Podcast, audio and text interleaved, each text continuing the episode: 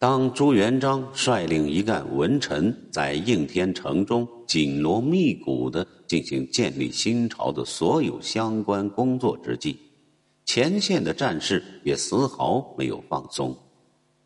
至正二十七年九月，徐达攻破平江，俘虏张士诚，东吴灭亡，应天西吴政权的版图面积和军事实力再度扩大。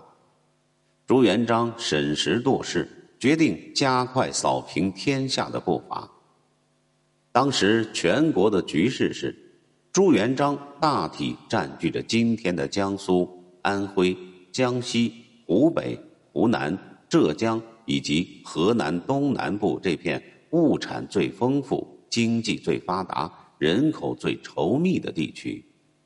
它的北方是元朝政府的大本营，西方是徐寿回部将明玉珍在四川地区建立的夏国。云南有元朝宗室梁王巴扎次瓦尔密镇守，两广有东莞籍军阀何真盘踞，福建有当地军阀陈友定掌握，浙东三郡由黄国珍把持。夏国的创建者明玉珍已于一年前去世，其子明生继承帝位，主幼国弱，无甚作为。可以暂时放置一边，不予理会。陈友定、何真、巴扎次瓦尔密以及黄国珍这些人虽属元朝势力，但他们与元朝大本营山水阻隔，势孤力弱。其中，黄国珍既效忠元朝，又向朱元璋奉有投降书，属于骑墙派人物。总之，上述几派势力。都容易被各个击破。至于北方的元朝大本营，其主要的带兵将领在乱世征战中已经蜕变成军阀，各自都有其势力范围，彼此间大搞国内斗，乱得一塌糊涂。眼下其军事分布格局是：山东有王仪、王信父子驻方，河南有王保保驻方。关中一带有李思齐、张良弼、托列波、孔行等四军驻防，其中王保保与关中的李思齐等人不和，双方互相攻伐，彼此内耗。下面来说一下两人内斗的缘由。红巾军起事之初，元朝正规军百战百败，真正作为栋梁。而支撑起元朝帝国大厦的几支军队，全部来自民间，即由各地富户豪绅自己组织起来的所谓义兵队伍。其中，察罕帖木儿与李思齐两人合作，共同依靠义兵崛起于河南罗山；大师巴都鲁依靠义兵崛起于襄阳，以这两支队伍最为强大。当时元军与宋政权刘福通的军队激战正酣，大师巴都鲁于至正十八年死于前线军中，其子贝罗帖木儿继承兵权，移师山西大同。临近大同的禁忌之地，本由察罕帖木儿平定收复，然而此间察罕帖木儿正在山东前线征伐宋政权的红巾军。贝罗帖木儿乘虚抢占禁忌之地，与察罕帖木儿的守军大打出手。经元厅调解，双方于至正二十年停战。至正二十二年，察罕帖木儿在山东前线被天风赐死，其养子王保保继承兵权。他在稍事平定山东红巾军之后，便回师与贝罗帖木儿。重新争夺禁忌之地，二者相斗，除势力范围之争以外，后来又掺和进了元廷高层政治斗争的因素。原来托托丞相遭贬死后，新任丞相哈麻与齐洛皇后密谋废黜元惠宗，而立皇太子爱师十里达腊为帝。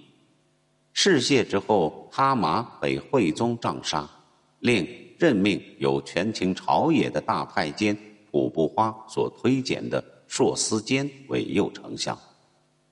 普不花与齐洛皇后都是高丽人，两人自幼青梅竹马，关系密切。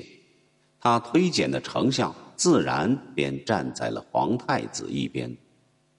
另外，皇太子这边又发展了新型军事巨头王保保作为外援。元惠宗无奈，只得依赖御史大夫老德沙等一干贵族老臣。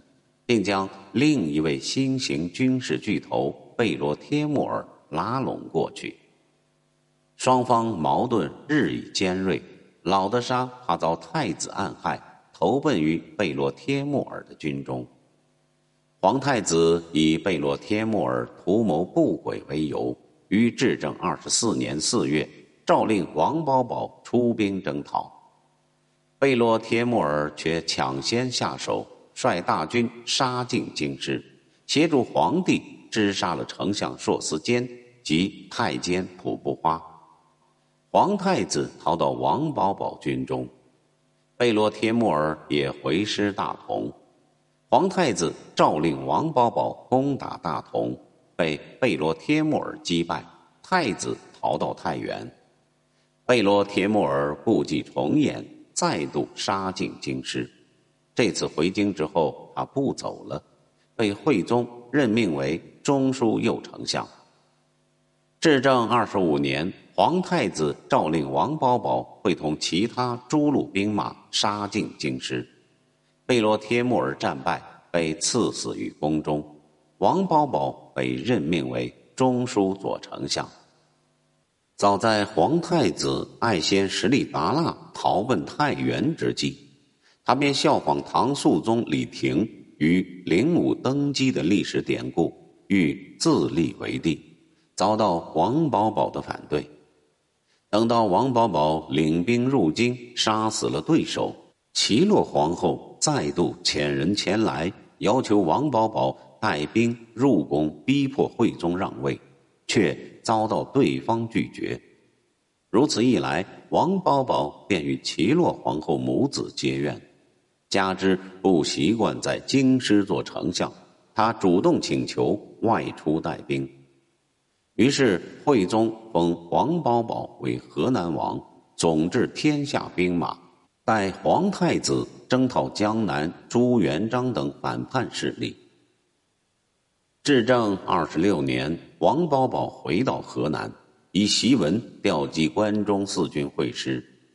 檄文发到关中。李思齐大怒，骂道：“汝秀小儿，黄发犹未退，而反吊我。